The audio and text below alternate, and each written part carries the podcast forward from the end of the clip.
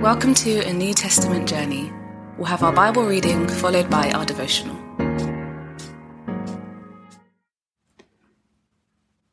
Luke 19 Jesus entered Jericho and was passing through. A man was there by the name of Zacchaeus. He was a chief tax collector and was wealthy. He wanted to see who Jesus was, but because he was short, he could not see over the crowd. So he ran ahead and climbed a sycamore fig tree to see him, since Jesus was coming that way. When Jesus reached the spot, he looked up and said to him, Zacchaeus, come down immediately. I must stay at your house today. So he came down at once and welcomed him gladly. All the people saw this and began to mutter, He's gone to be the guest of a sinner. But Zacchaeus stood up and said to the Lord, Look, Lord, here and now I give half of my possessions to the poor, and if I have cheated anybody out of anything, I will pay back four times the amount. Jesus said to him, Today salvation has come to this house, because this man too is the son of Abraham. For the Son of Man came to seek and to save the lost. While they were listening to this, he went on to tell them a parable, because he was near Jerusalem and the people thought that the kingdom of God was going to appear at once. He said, A man of noble birth went to a distant country to have himself appointed king and then to return. So he called ten of his servants and gave them ten minas. Put this money to work, he said, until I come back. But his subjects hated him and sent a delegation after him to say, We don't want this man to be our king. He was made king, however, and returned home. Then he sent for the servants to whom he had given the money, in order to find out what they had gained with it. The first one came and said, Sir, your mina has earned ten more. Well done, my good servant, his master replied. Because you have been trustworthy in a very small matter, take charge of ten cities. The second came and said, Sir, your mina has earned five more. His master answered, You take charge of five cities. Then another servant came and said, Sir, here is your mina. I have kept it laid away in a piece of cloth.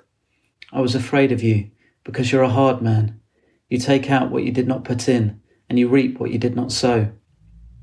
His master replied, I will judge you by your own words, you wicked servant. You knew, did you, that I am a hard man, taking out what I did not put in and reaping what I did not sow? Why then didn't you put the money on deposit so that when I came back I could have collected it with interest. Then he said to those standing by, Take his mina away from him, and give it to the one who has ten minas. Sir, they said, he already has ten. He replied, I tell you that to everyone who has, more will be given, but as for the one who has nothing, even what they have will be taken away. But those enemies of mine who did not want me to be king over them, bring them here and kill them in front of me. After Jesus had said this, he went on ahead, going up to Jerusalem. As he approached Bethphage and Bethany at the hill called the Mount of Olives, he sent two of his disciples, saying to them, Go to the village ahead of you. As you enter it, you will find a colt tied there, which no one has ever ridden. Untie it and bring it here. If anyone asks you, Why are you untying it? say, The Lord needs it. Those who were sent ahead went and found it just as he had told them. As they were untying the colt, its owners asked them, Why are you untying the colt? They replied, The Lord needs it. They brought it to Jesus, threw their cloaks on the colt, and put Jesus on it. As he went along, people spread their cloaks on the road.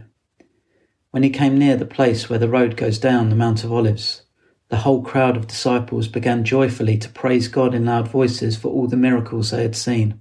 Blessed is the King who comes in the name of the Lord peace in heaven, and glory in the highest. Some of the Pharisees in the crowd said to Jesus, Teacher, rebuke your disciples.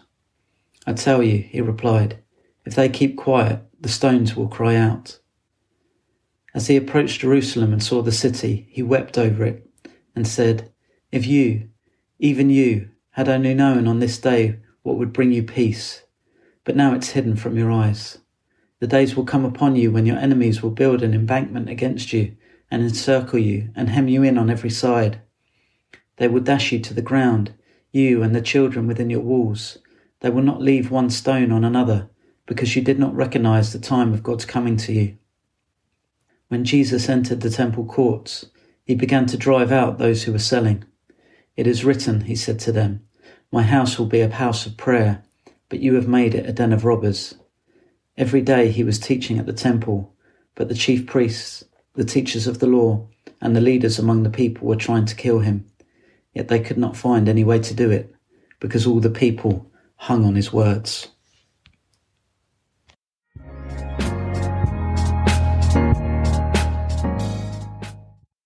This is where we can peer inside the head of Jesus and see how he understood himself.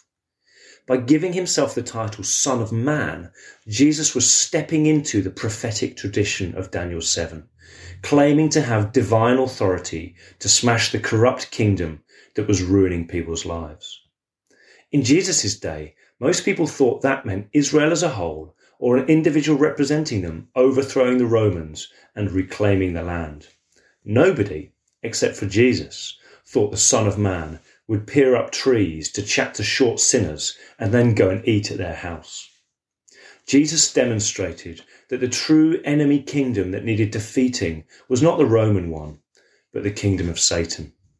And Jesus demonstrated that the authority of God to tear down that kingdom was not expressed through global warfare, but through acts of love and invitation to broken individuals. In this way, Jesus shows the authority of God in this age does not look like Solomon, enthroned in glorious splendour, or his human enemies humbled before his extensive armies, receiving notable guests who are overwhelmed by his wisdom and greatness. No, the authority of God in this age looks like the pre coronation David, skirting around the edges of the land, welcoming odds and sods into his band of merry men, and liberating people from their captivity to the enemy. Jesus seeks and saves the lost. This is something I have to keep coming back to about Jesus. Yes, he's more magnificent and powerful and glorious than I have ever glimpsed. Yes, he's the center of all history, victorious, unshakable, the only big man in the kingdom. But he doesn't sit on a throne expecting people to always come to him. He doesn't sit with a divining rod in his hand assessing our worth and only responding if we match up. Jesus seeks and saves. Jesus gets off his throne, not losing any of his authority or power in the process, and comes looking for us. He comes looking for you.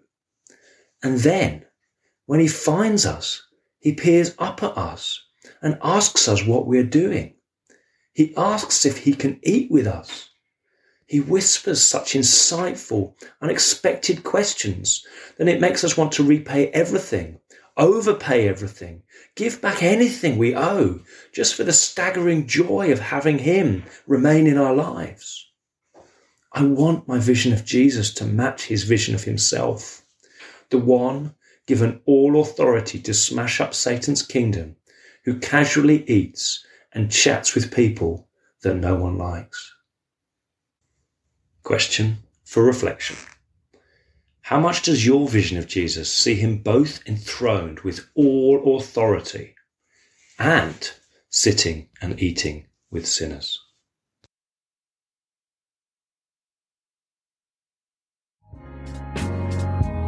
We pray God's word bears fruit in your life. For all the information about the New Testament journey, head to www.anewtestamentjourney.net.